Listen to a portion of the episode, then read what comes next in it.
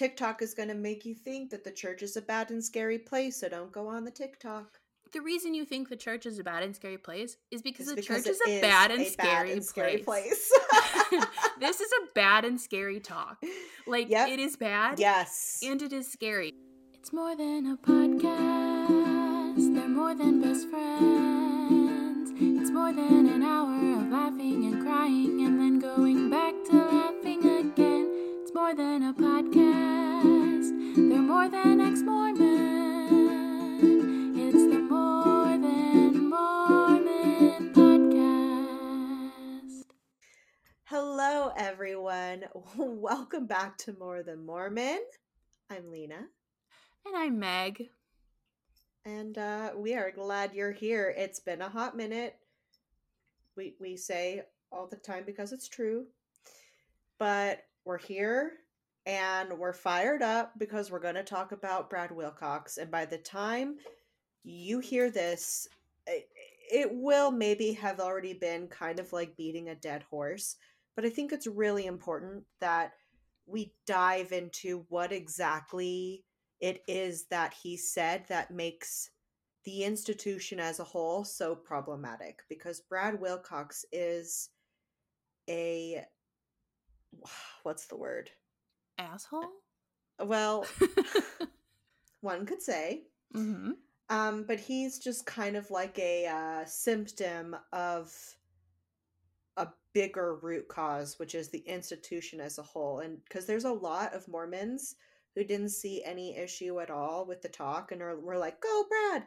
And that's because essentially what he did was go up to this um, tri stake youth group and he taught Mormonism. Like all of these things are still very deeply rooted and embedded within the institution of the church. And so I think it's just important that even though it's been talked about a lot over the last week or so, I think it's important that we have a discussion here.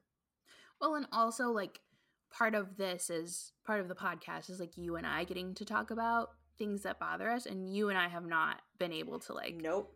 talk about this. So I like, and I you're like my favorite person to talk to about Mormon shit and We Mormon not shenanigans. Yeah, we haven't had a chance to kind of sit down and hash it out because there I I have not made audible gasps in a while. Like maybe to the point of like, uh yeah, shit, that sucks, but like that makes sense, but like I literally had like, oh, holy shit, did that just get said kind of moments that were like it, they were so beyond shocking to the point where even the church has kind of like taken the original link down from its like original place and like since then brad wilcox has made an apology for only one of the statements literally missing the mark on everything that he fucked up on we'll get to that but I, I feel like if he had to make an apology for whatever reason, whether he actually felt like he had to or because he was pushed by church PR, which is what I think. I well, think church PR, and I think just because like he went, it was like so viral. yeah, that, I, like, yeah, he was like, "Oh, I have to say something." Where like Yep. if he had said it and a couple of people like talked to their stake presidents about it or like wrote in and were like, "Hey, this bothered me," he wouldn't have fucking tweeted an apology Mhm, because he's mhm. not fucking sorry. Yeah, And no. that and that's the thing is like that's the thing. You can tell in his apology that he's not sorry. That he mhm. covered the base he thought was most important to cover, but you can tell. Don't these people have their talks like screened? I don't think for like a like a conference like that. I don't well, think so. shit, they better learn then.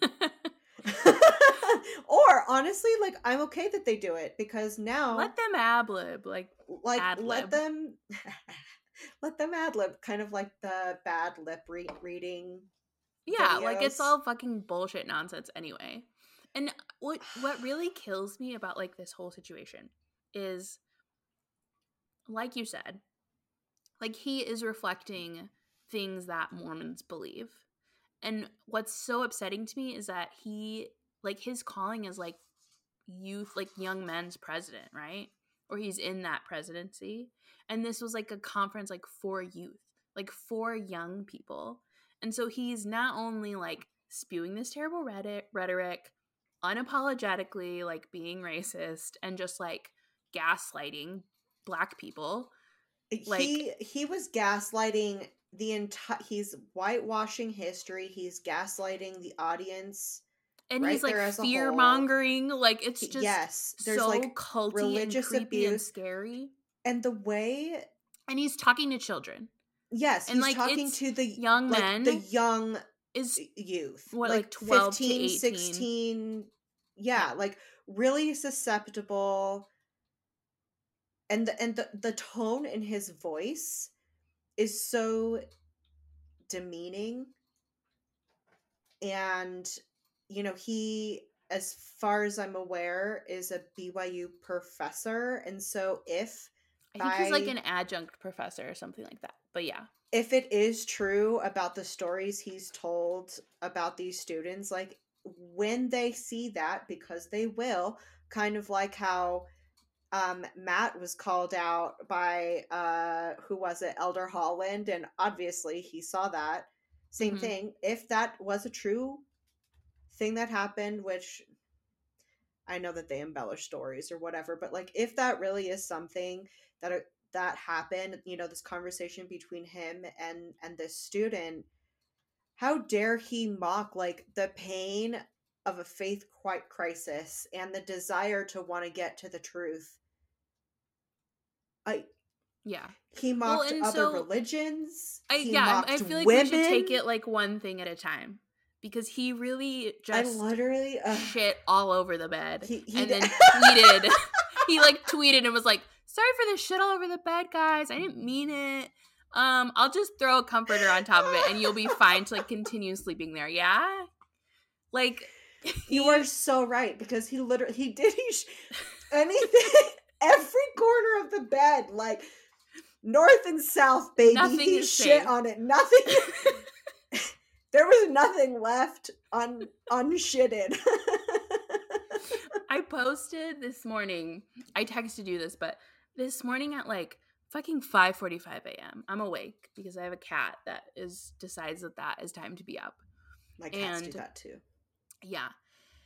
So I'm up and I'm looking on Instagram and I shared on our on the podcast Instagram story like three or four things about this and it was just like it was like in pitch perfect when she has like the taco meat behind her ear and she's like just leave it it fuels my hate fire like i was like, just fine i want to be upset about this because i really hadn't i really hadn't read or like listened to all of the things that he said i still haven't like read or listened to all of it but like i've i've seen the highlights like the play by play and i really hadn't like processed like all of it and like how big of a figure he is in the church and then yes. how unapologetic he is for his own actions and the church is for the things that he said that I was just like enraged. Yes. That yes. This happened and someone responded like replied to one of the things I shared and was like the guy in the back with his head on his forehead though.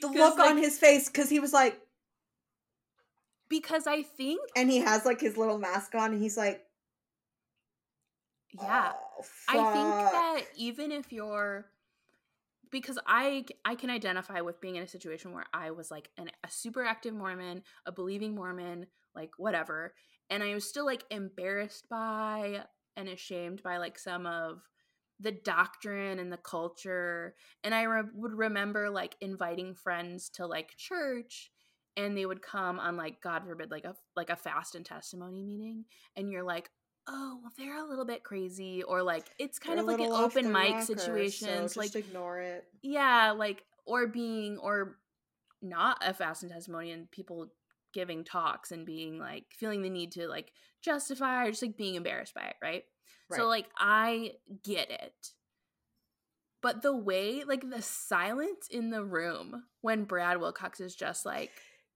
eh, going. There was very and going and going and going in the moments that he thought would be funny to them.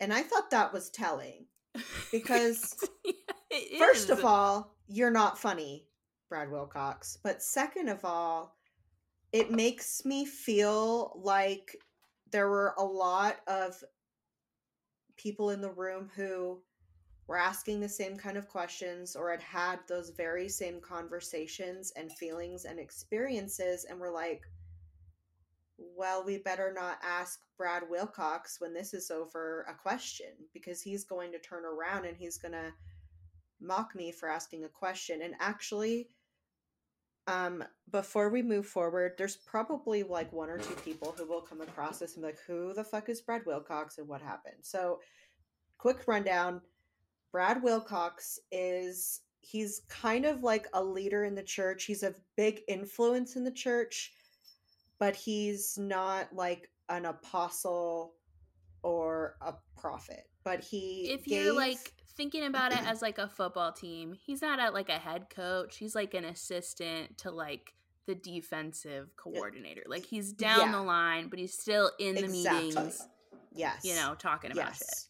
And he gave a talk called His Grace is Sufficient, and it's widely known within the church because it it paints a very beautiful, graceful Mormon God that is fairly similar to a lot of other Christian uh archetypes of God, if you will. Like it kind of matches like everything that you can't do, he makes up for, and it's okay. And so he gave this talk, and anybody who is a struggling Mormon who is experiencing sin of some kind, and he's always worked with the youth, which makes I, I think that's telling as well. But you know, you read these talks and you hear his testimony voice and how sure and bold he is, and it makes you kind of have this elevated emotional response, aka the spirit. Anyway, he came to Utah and live streamed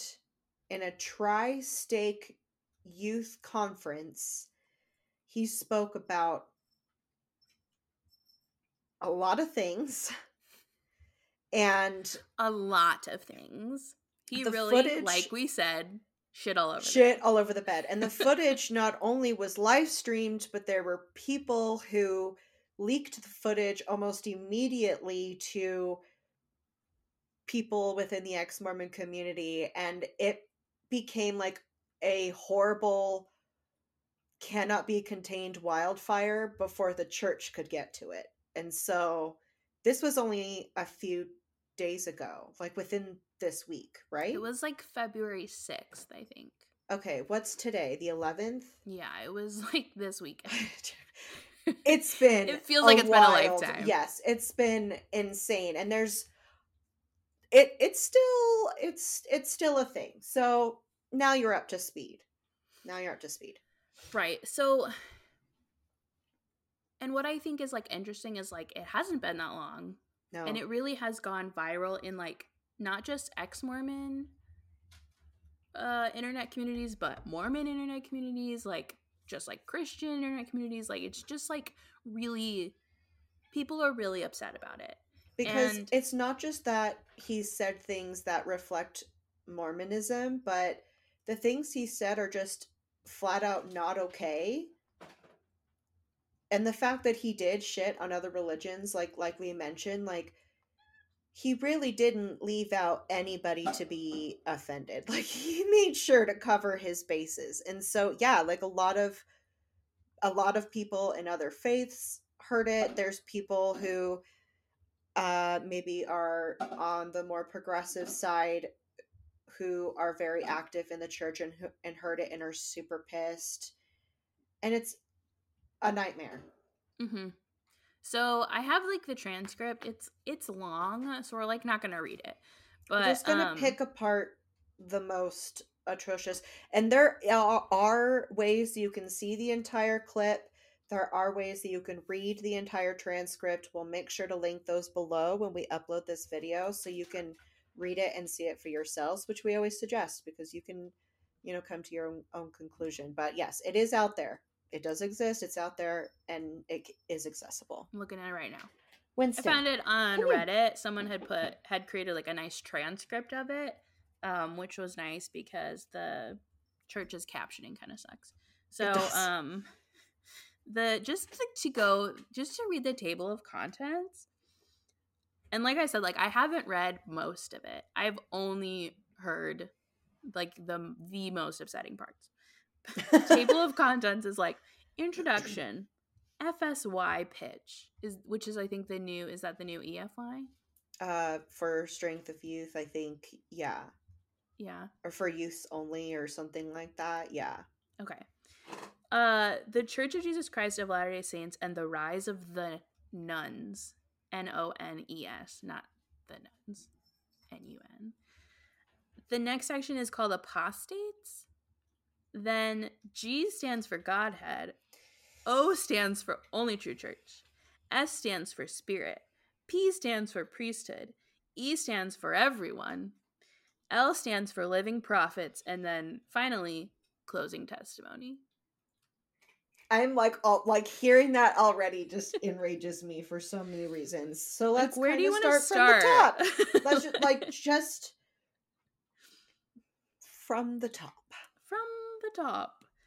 Um so he talks about oh, God, apostates. Uh, Maybe yes. let's just jump in there because yes. I'm not super familiar with the youth, the FSY.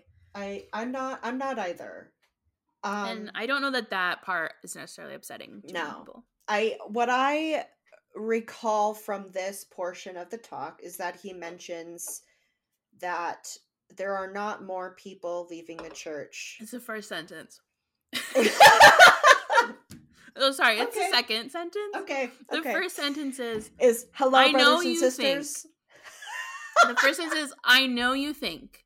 It is he's already gonna Don't tell you know jack shit. Okay, He's- so he says I know you think there are not. I know you think that there are more people leaving the church, but that's not actually the case. What he what he claims is that what's Mhm. actually happening is people are getting on TikTok to gripe about Uh-huh. the church. I believe gripe is the word he used, probably and to complain about the church. And because it's so public, and millions of people have access to it, it just appears that more people are leaving the church, which not only is false based on like all of the statistics we have available.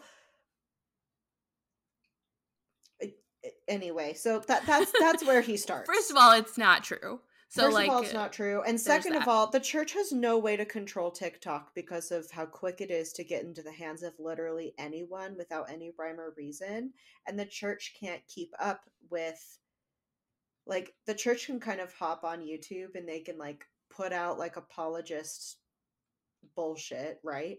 But it's a lot harder to like gain an audience on TikTok and maintain it. Al Mhm. Fox got in there. She got smashed so fast. I don't think I've seen any more TikToks from her. I haven't looked. I I haven't been on for a couple of weeks, but like the church has no control over TikTok. So I think it's just funny that he mentions that because uh people from like Mormon Stories, Exmo Lex, like a ton of people not only got kind of like big and famous on TikTok, but they have they pull millions and millions of views the moment they post a video and the church can't compete with that. right. So I think it's interesting that he's targeting like this specific social media app when there is anti-Mormon shit all over YouTube, Facebook, Instagram, but he's like TikTok is our concern now. Well, and it's, I mean, if you think about it, like back in the day, all of the messaging for youth was like, you shouldn't be drinking, you shouldn't be going to parties, you shouldn't be blood, like smoking, drinking, whatever. And then it was pornography. Pornography is going to get you. Like, it's There's a sexual always sin something. that's going to get you. And now it's like fucking TikTok. Don't go on TikTok. TikTok is blah, blah, blah, blah. Like, it's not any of those things. Like, the reality is, like, young people are deserving of experiencing life. And the church is messaging whatever they're focusing on is don't experience life the way that your peers are. Don't experience life the way that you want to. Only experience what we tell you is okay to experience.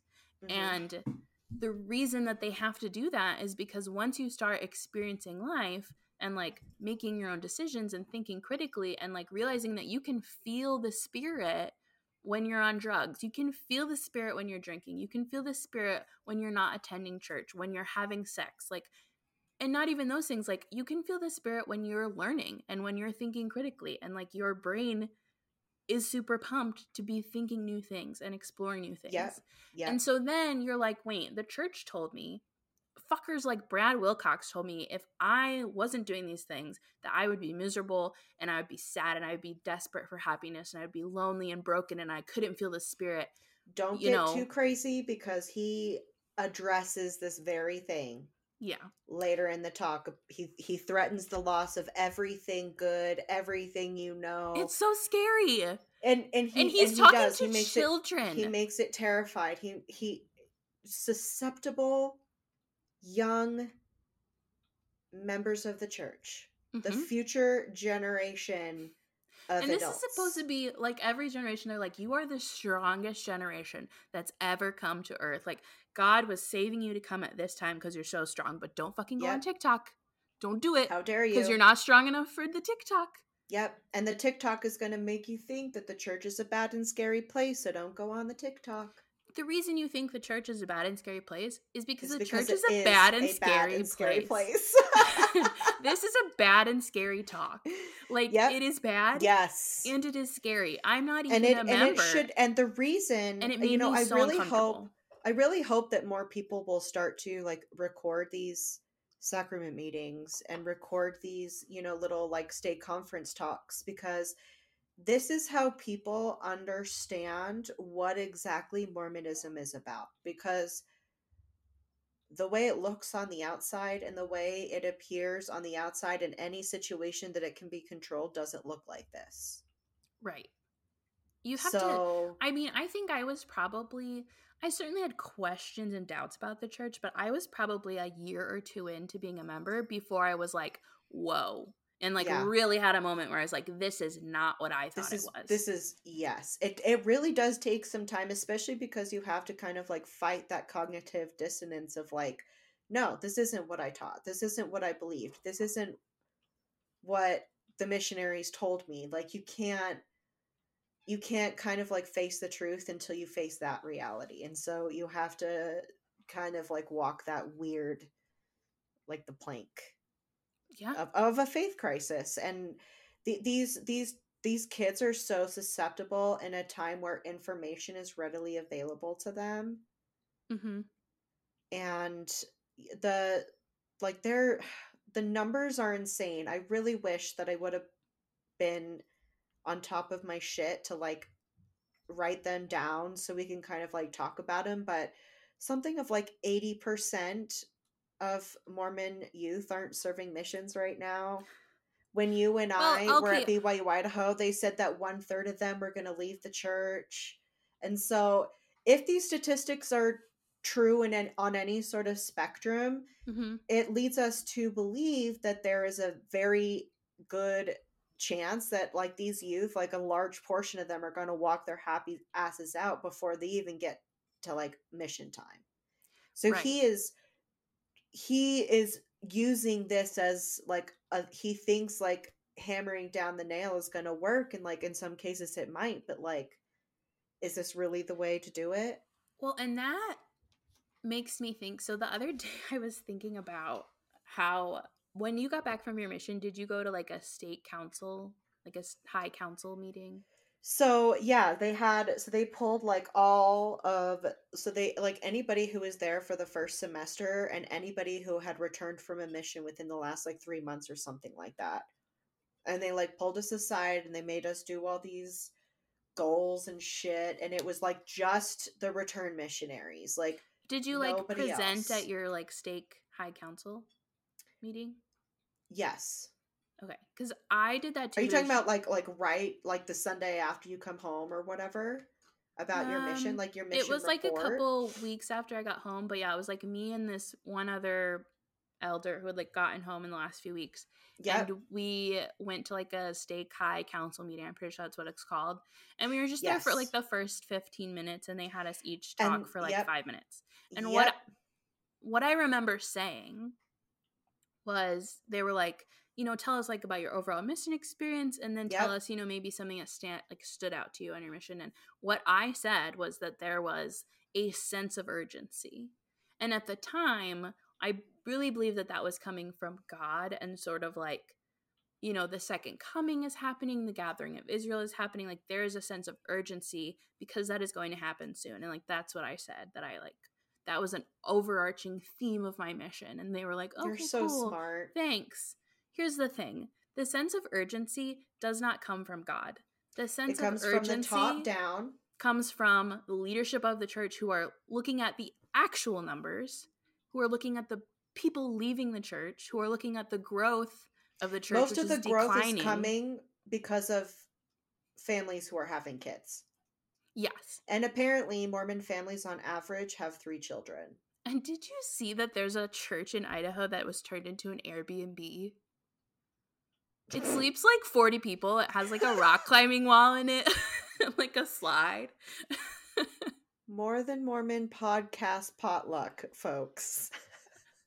oh my god i I'm do miss dead. the potlucks of the church yeah oh they oh my god. But yeah, and so I saw that, and all of the comments on it were like, "This is like clear evidence, like church buildings are not being used to the extent that we think that they are." It makes me think I invite of- you all. I'm sure you'll see at least one, if not thousands. okay, maybe not thousands, maybe hundreds, but still, you'll see plenty. You'll see plenty. It makes and- me think of that Leah Remini thing where the Church of Scientology like flies people in to be like, "We're opening this church," and there's like thousands of people there, and then it just and like then the sits buildings empty. stay empty. Yeah, spooky Yep. conspiracy theories. Yep. Okay, so after scaring the youth about the TikTok, hmm Yeah. So then he mm-hmm. goes what into else do we have? he goes into G is for Godhead and he talks about how if you leave, so like Joseph Smith's understanding of God was like so different and so groundbreaking because there's three distinct figures, which goes against what most other denominations at the time were believing. And he says that if you leave, then like your whole understanding of God will fall apart. You won't be able to have a relationship with him. Like, oh my gosh, rough. there's so much to unpack here. Okay, There's a lot. I think G actually means gaslight. So I'm going to correct him right off the gate. G stands for gas. G stands for gaslight and gatekeep. Not only gaslight, but gatekeep the real truth and the real history from these very susceptible youths. Because Joseph Smith originally did not mention like he's had so many different versions of the the first vision he he did not send any send set aside any new precedent for the godhead at all. In fact that developed over time when he realized he could kind of attract more people with having something that was different from your run of the mill uh religion in that area. And here's the thing about like the inconsistencies with the first vision, and we can get into like all of that in like we a whole really need to in another in another episode because that's that actually was one of the big things for me that happened i learned it really early on in my membership and that bugged me always anyway And I I think it's one of the things where I was I could pretty easily like explain it away. Like it wasn't one of my top things. But now I just the explanation about, that they give is like good enough Yeah. Especially for like when you have really, really other, not that that's not a big thing. But when you have other big things on your shelf, you're like, I don't have time to like worry about this because I'm worried about that. But the thing that gets me is like when I first saw the Jonas Brothers in concert, like I had a spiritual awakening. And I remember in detail, like everything, like the set list, like the smell, the sound, like the ambiance. I could be telling the story in a hundred years about the first time I saw the Jonas Brothers in concert, and it would be same. exactly the same. so And not because I have always thought the same thing because I've had experiences like when Billie Joe from Green Day wore my bra on his head at a concert, or when you ask someone about their birth experience. Like, studies show that they remember like 30, 50 years down the road Mhm. how they felt and like what their experience was and and i my mom is somebody bless you mom i know you're i know you're watching my mom is someone who will change the details of stories all the time and we constantly like pick on her and tease her for it Mhm. but stories like our birth story, like that she tells my brother and me, like the same every time. Why? Because that became a core memory. It is literally like physically leaving an indent in her brain so the neural pathways will reignite those feelings help her remember just like you uh, with the jonas brothers and me It's the same Day. thing as having a it's the same thing well i mean in yes but like no you you Yeah. know what i mean though Yes. like something like that like you really do remember in detail unless there's a reason like maybe like dementia or alzheimer's or like drugs or psychedelics which is Mhm. a whole other thing but why is his story changing so many times why was the first vision as we know it now not told to like the general membership for years and years Mhm. why was some of it More literally torn out of his journal and hidden like there's so much to this little piece that he leaves out and then brad wilcox makes fun of a student who said that he still believes in god and jesus christ but he wasn't sure he believed in joseph smith Mhm. and he gets all butthurt about it and he says who taught you to do that Mm-hmm. and first of all mocking that kid it, like that's so rude and unprofessional and so disloyal and so unlike christ. And Well, and second I think the mormon church disconnects jesus and joseph smith all the time. They're the ones who teach us how to do that because they don't actually teach us the bible the new testament version of jesus and god that most of christianity follows hmm Yeah.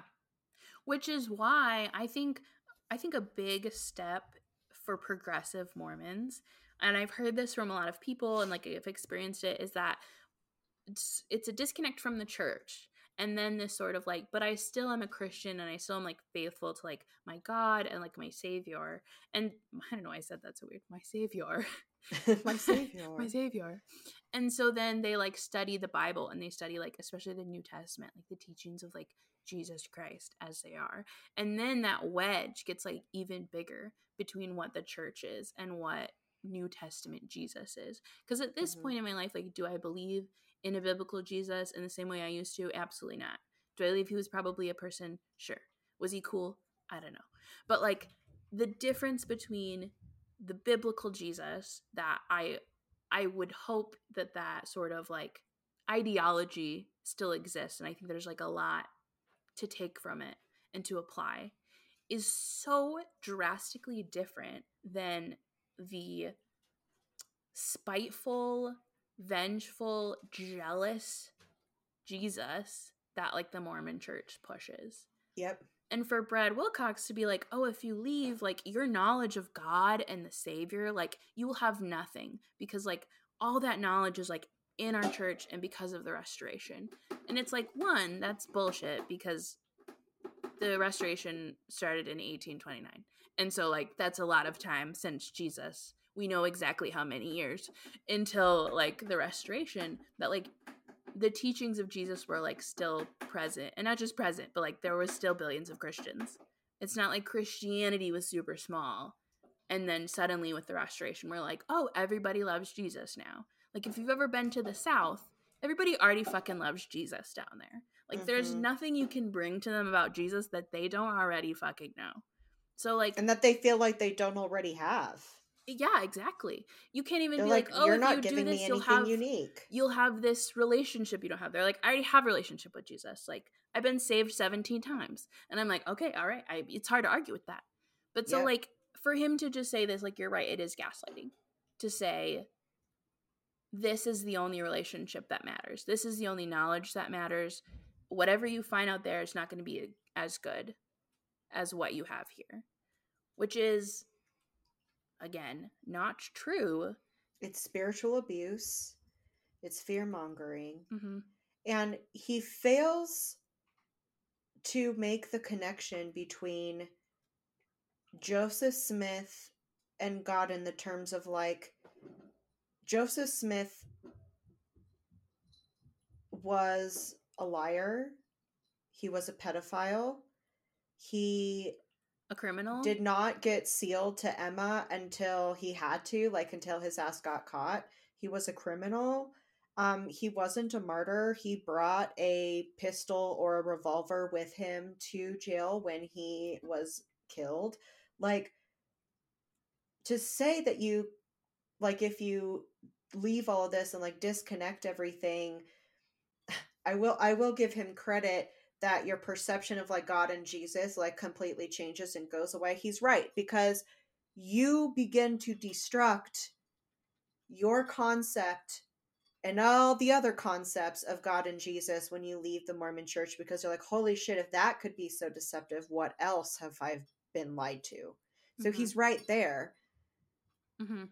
But he really does fail to to make the point of like people learn that Joseph Smith wasn't this trustworthy guy. So if Joseph Smith is the person that we're trusting to believe that the Godhead is three individual people with body of flesh and bone, I don't know if I'm making any I, I I don't know if I'm making any sense, but it's like if we're gonna question Joseph Smith, like of course we're going to question what he supposedly is teaching us about the Godhead.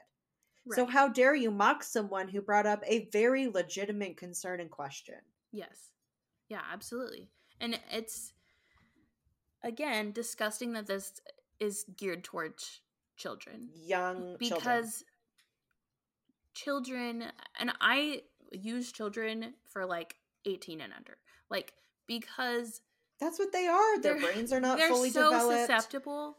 Yeah, and they're exactly. forced into this situation like they're they're conditioned to like they're not given the option to actually like learn to think critically and like go outside of this box because they're so threatened hmm to like you're gonna lose your family like he he he gets into a lot of things that make it so scary for these poor kids who will eventually bottle up all of their insecurities doubts and concerns and when they do normal teenage things like masturbate and have sex it's going to cause them a lot of emotional and mental harm and we're not even getting into what this does for youth who are lgbtq or youth who are not white Oof. Ugh.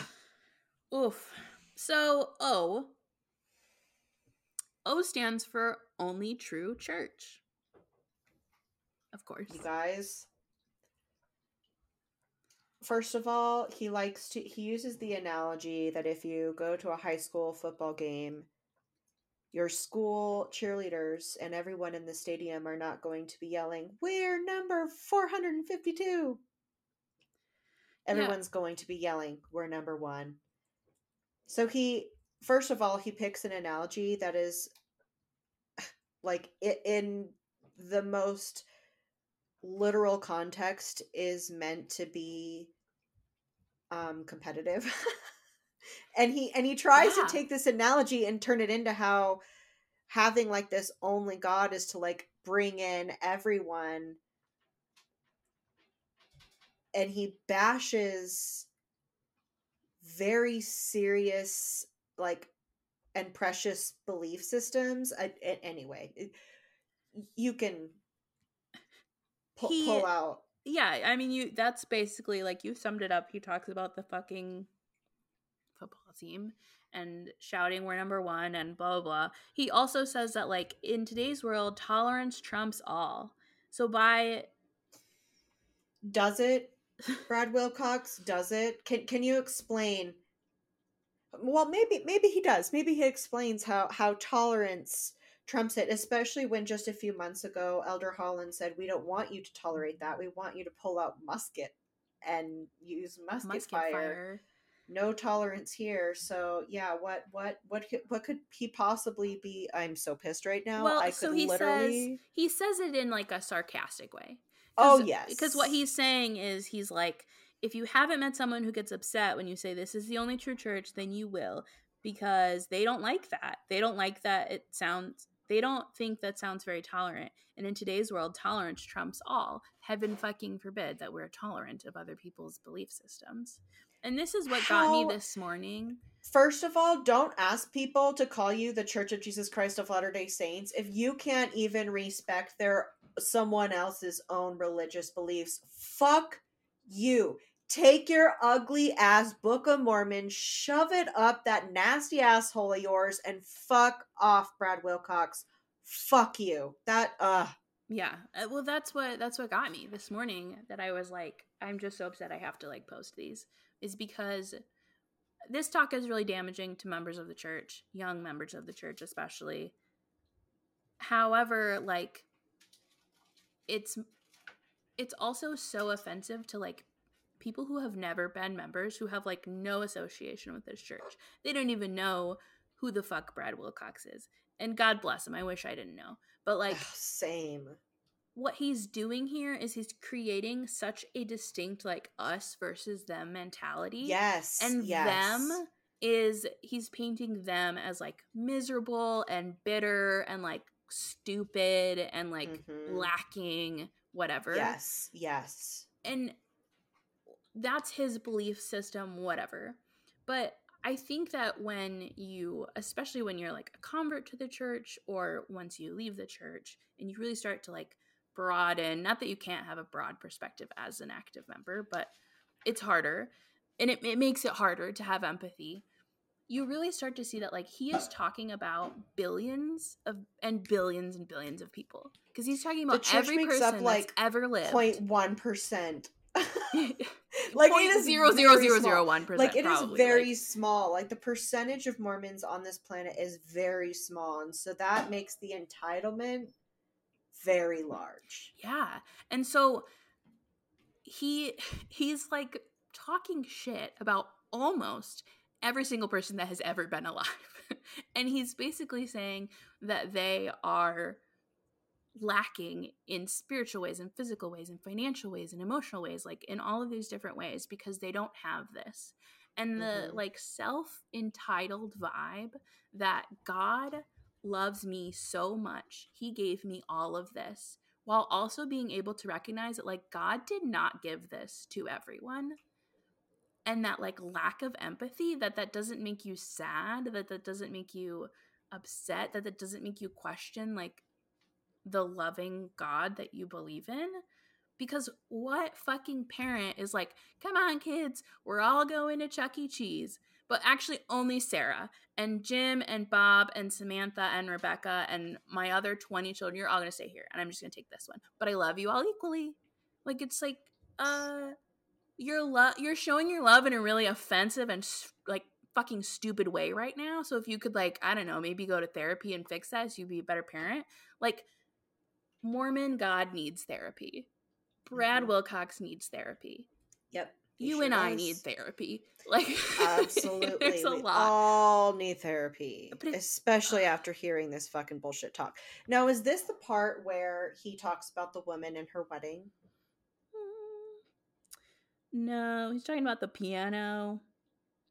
Um, some churches have a couple Oh, octaves. if you we're leave, the you only have to give the up the whole piano. piano. And he says, have fun spending your life playing chopsticks. Which, first, there's like so many things about this, but literally, like, I took that as like, if you leave this church, like, have fun playing chopsticks, as in, like, have fun finding any other success in life.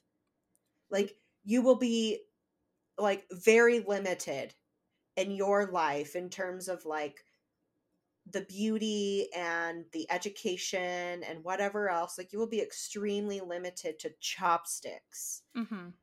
and i was just like what Which is again like just like fucking not true. Like it's, it's not true look at if you look at a thousand of like the most successful people who have ever lived, none of them are Mormon. None of them. That's probably true Like if you, eh, there's just, it's just, God, it's so. I, he's just lying. He's just standing in front of children and saying, if you He's leave lying. the church, you will never find happiness because this church is true. And if you question it, you're stupid. And if you stay in it for life, no matter how Yep. miserable you are, you're not actually Yep. miserable. You might feel Yep. miserable, but you're not because you're in the church. And if you leave and you feel happiness, that's not actually happiness, that's misery. And that whole thing is fucking gaslighting. Like it's Yep. just not fucking true. It's not true. And this message is geared towards children. And other than the church like taking it down and BYU like giving some tweets about it, like the church is pretty much standing by this. Like he has he still has his calling. Like he's still going to be speaking at events. Like he still has his job at BYU. I believe he needs to follow the true example of repentance that the church teaches. He needs to go back to that stake. He needs to make reparations. He needs to talk about all the things that he said that were problematic, why, and he needs to make a sincere apology. And then he needs to resign because he will undoubtedly do it again, remaining in his position. And members of the church are somehow, some way paying for him to like live his life and get up there and do it. Because BYU is privately funded by the church and it's that's what I think that that that is the whole that is what repentance stands for because how else do you turn away and not do it again without resigning? Especially when you're a part of an institution who encourages and teaches this kind of shit. Hmm The church as a whole doesn't understand the way that they teach repentance because the Mhm. church has never apologized for anything. Uh, and so it doesn't, members don't know how to apologize. People like Brad Wilcox who hold callings, like they look to the church for, like, oh, I fucked up. How do I fix it? And according to the church, you just like make a little statement and move on with your day. yep And in Yep. in actual relationships with people, that's not good enough.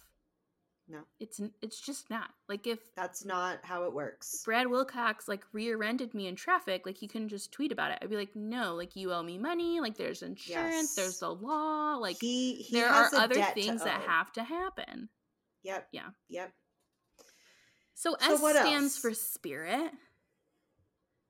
Uh, and this is like one of the longer sections. He talks about having a missionary companion, arguing about whether or not you feel this. Everyone feels the spirit. Blah blah blah. There's a really awful quote that is once again gaslighting about how people feel the spirit. Um, he tries to he tries to say most of you got baptized when you were eight and that's the good news and then the bad news is most of you got baptized when you were eight mhm. So you've lived your entire life feeling the spirit and you won't know what the spirit feels like until you he he says that teens this is what happens is teens make mistakes and do bad things and then they feel what it's like to not have the spirit aka they're shamed and they feel guilt and then they're put into this shame and guilt cycle. Mhm. then he says then you know what the spirit feels like. And you're like first of all what a powerful holy ghost to like not even have its presence be powerful enough to like be noticeably gone when someone doesn't feel it Mhm. how degrading to the individual when they say they aren't sure if they felt it or that they don't feel it all the time. And that's also a bunch of baloney because the question all the time is like, how do I know like what's my thought and what's the spirit? And nobody can actually like give us a, a legitimate answer because there isn't one. And well, and the I, Holy Ghost and the whole entire concept masked intense scrupulosity, which is a which is like a component of OCD and intense anxiety for me. Mhm. And the only time I was feeling the spirit, unless it was like one of those super high highs, Winston, the bish. That's enough. Um, like the only time I was like doing it is like if I were obsessing Mhm. over trying to repent, trying to get better, or trying to like earn some sort of gift and blessing that I felt like I wanted and couldn't get without God's help. Mm-hmm. Well, and it doesn't help that the way that the church describes um, the spirit is as like love, peace, joy, happiness. Like it's every positive emotion. And it's also like patience and gentleness and meekness and like a fire that's burning inside you like it's all of the all of the feelings you All could ever feel and they're like yeah, Yeah. that's the spirit but It's like they're literally like rebranding normal human experiences and trying to like put it in a different type of packaging and sell it back to us as if it's something unique and special, but it's it's not. and you can't maintain that feeling all the time because it's it's not normal to always feel peace and joy and love and patience and happiness like your brain is not meant to do that your body is not meant to do that like things happen to you you make choices and then your body and your brain reacts to those things and Mhm. so in this like pushing the spirit onto children like in the audience there are children who are feeling sad who are feeling depressed who are feeling anxiety and there are children who are feeling content who are feeling empowered who are feeling motivated.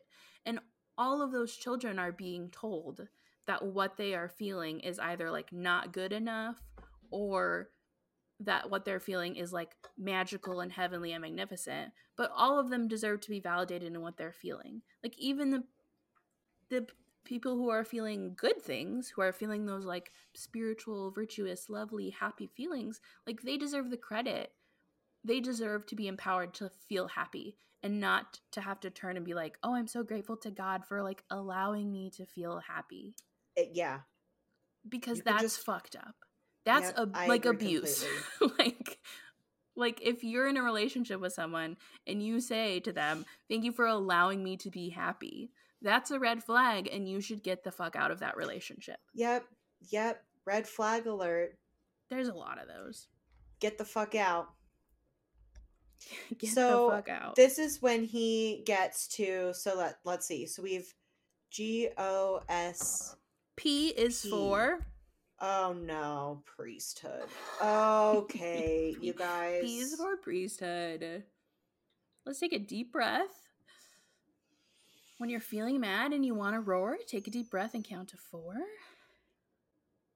this man has a phd which i used to really respect people that had phds it was like wow it doesn't you mean must anything yeah no between besides a lot of like book hours and like like a lot of like hard academic work and that doesn't mean anything. It doesn't mean you actually learned or retained any of the bullshit anyway. So Mhm. he starts this part out by talking about how cute it is that his little daughters or granddaughters would play church. And Yes. he got he sarcastically makes a joke about how he got a little concerned when his daughter would like pass the sacrament while they were playing church. Because Mm-hmm. Heaven forbid your daughter look up to like priesthood holders and authority figures And in the church like that you f- bring her to every week. it's not like she has females in that position to look up to. right. What? How is she going to pretend to be a, an empowered female in the church? Yeah. She sit behind somebody else while they talk. You learn very young that a Relief Society is president is not that person. So anyway, so he then goes on to share a story about a woman who hears about the difference between oh, honeys. I know, I know. The difference between till death do us part and from for time and all eternity.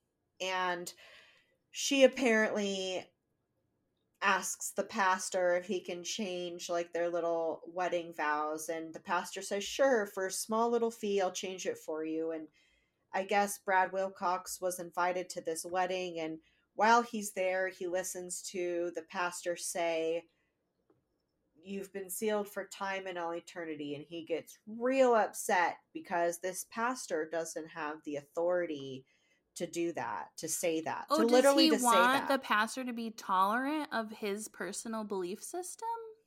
Because wild that's a crazy concept. isn't that so insane that he would he would want that that he would feel like something he has is special and deserves to be respected. That's insane. I can't believe he and would again we can bring it back to point number one.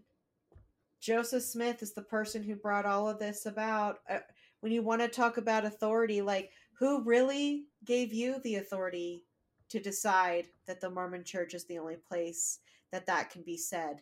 Brad Mhm. Wilcox. Mm-hmm. Who really gave Joseph Smith that authority? And how do we know? Like, come on, authority? Really? Mm-hmm. But the fact that he mocks this couple, like, in, in the story, he says that she's upset about the words "till death do you part," and and I I may be misquoting a little, but it um she's she said something along the lines of it feels like I'm getting a divorce on the same day I'm getting married, and that is just a Mm-hmm. st- that's just like the most bizarre if she really said that like that is really sad and it should be met with sad. empathy Yeah. and It doesn't deserve to be thrown into this random man's mute the computer talk. yes so yeah it it's such a mockery you know like The the thing with the priesthood i i can't and this is another thing where like as a missionary i had a really good answer for it. Did i believe that answer? No. Because i would tell investigators or members like whatever i would say you know the the blessings of the gospel is like a big room a big building with lots and lots of rooms and the priesthood keys like they open the doors to all of those rooms with all those blessings. And so women like we don't hold the keys to open them but the priesthood like unlocks them for everybody. And everybody has equal access to like blah blah blah. But in my head, I was like, but also I really think that like someday eventually like the church is going to have to like start ordaining women and like giving them more priesthood responsibilities, which they did because now women can like witness certain ordinances, you know, like so they're Yeah. like already starting their little like trickly trickle and in 45 years there's going to be a talk about how like oh well God gave black men the priesthood and what was it like 1978 or whatever and then he gave women the priest the white women probably the priesthood in 2025 and then he gave black women the priesthood in 2037 because god has a plan and blah blah blah blah but again like a loving parent would not do those things like would not discriminate against the children he created for being the way he created them. So this is like such a perfect segue because so first we've seen him shit on other religions that like they really can't feel the spirit that they just don't have all of the beauty and all of the truth and he says it in a very offensive way. He shits on women and how cute it is to play church and then he uses that term women play church their entire membership in the church. That's what women do Women church, never, Brad ever, ever have any authority over anything that's happening in the church because even Relief Society, like that budget is given to you by a man. The events that you plan are approved by a group of men. you're calling like you being called to that position was picked by a man Yes. Not to mention that the Mormon Heavenly Father is a man, and the Mormon Jesus Christ is a man, and the Mormon Holy Ghost is a man. Like, definitively, because they mm-hmm. Believe in the gender binary, that there's Yep. only two options, and that all Yep. three of the Godhead are male, and all of the leaders are in the church are male, except for, like, I don't know, 5% of them, which are women, and women are only allowed to hold authority over other women and children. So Mhm. your whole life as a woman in the church, like you are just playing pretend because you're not really given any authority. It's like when you're a little kid and you're in the back seat and you get a toy car wheel and you just like turn and That you honk and you're good- here I am yeah. driving my car and somebody else is actually taking you wherever the fuck they want to take you. yep That is what it's like to be a woman in the church. And so Yep. not only is like that upsetting, but women are already trying to like figure out who they are within this church that is patriarchal, that is discriminatory towards them. And then they go to events like this and they hear men talk about women in this way where they're like, girls, don't worry about why you don't have the keys. Like which is what he says. don't worry about blah blah blah. But like I have a right to drive the car that's taking me into eternity. Like I have the right to like have the keys to the vehicle and the steering wheel Mhm. and the fucking brakes if I want them. and it's so sad like the way that he kind of like puts it because it's like it, it almost makes a girl or a woman in the church who has the thought of like i would really love to be ordained into the priesthood or i would really love to have more responsibility into the church or whatever it be it almost makes them feel like guilty and ashamed for having that thought of like okay well clearly that's not the way god designed it and we're told that we are supposed to kind of like bend our ways to mm-hmm. fit what God is asking us, not asking God to like bend his ways to fit what we think we need or want. And there's nothing wrong if you take the patriarchy and the misogyny out of it, there's nothing wrong with a woman having the priesthood. But he really tries to say that it's because women have something that men don't have, which is again a sexist statement. It patriarchy really does it pits women against women, it puts men against women, it puts it's a whole fucking thing. And everything he said was so toxic to these again young susceptible human beings who look up to this figure Mm-hmm. and then he takes it and he you know he loves to bring in stories about people who have came to him with very sincere questions and doubts and turn him into like a laughing stock during these talks Yeah. and then he says probably the most offensive thing he says in the entire talk Mm-hmm. and Which I believe comes in the E. I think so. So after, yeah. So after. Oh no, I think it comes in the L. Oh, God, gospel really? is such a long word. Wow. You okay, couldn't play so gospel in Wordle. It's too many letters. E is for everyone. E is for everyone. Uh, the gospel is for everyone, and we're the only. The gospel is for everyone, and we're the only ones who invite others to receive the gospel through missionary work, which absolutely fucking not true because there are hundreds of denominations that have missionaries in all different kind of capacities. So, like, what the fuck are you even? I had the Jehovah's about? Witness come to my door on a number of occasions as a Mormon missionary. I did missionary work as like a non-denominational Christian, like for like six hours on a weekend, like a bunch of youth group kids would like get together and like whatever. Like, it's, shut the fuck up. Okay, but I he yeah, doesn't. like he keeps talking. he he he does, and I I I, I feel like it it really does you know connect with you know the priesthood being the Mormon church is not for everyone. It's not for anybody who is gay and and wants to be in a homosexual relationship. It's not for anybody who is transgender and would prefer certain pronouns, a certain name, would even prefer to undergo hormone therapy. It's not for single women. It's not for divorcees. It's like it's it's not for anybody. Mhm. like unless you fit a very specific mold, the Mormon church is not for you and it's not and therefore it's not for everyone. It is the least inclusive church. Like I feel like Scientology might be more inclusive on on some accounts.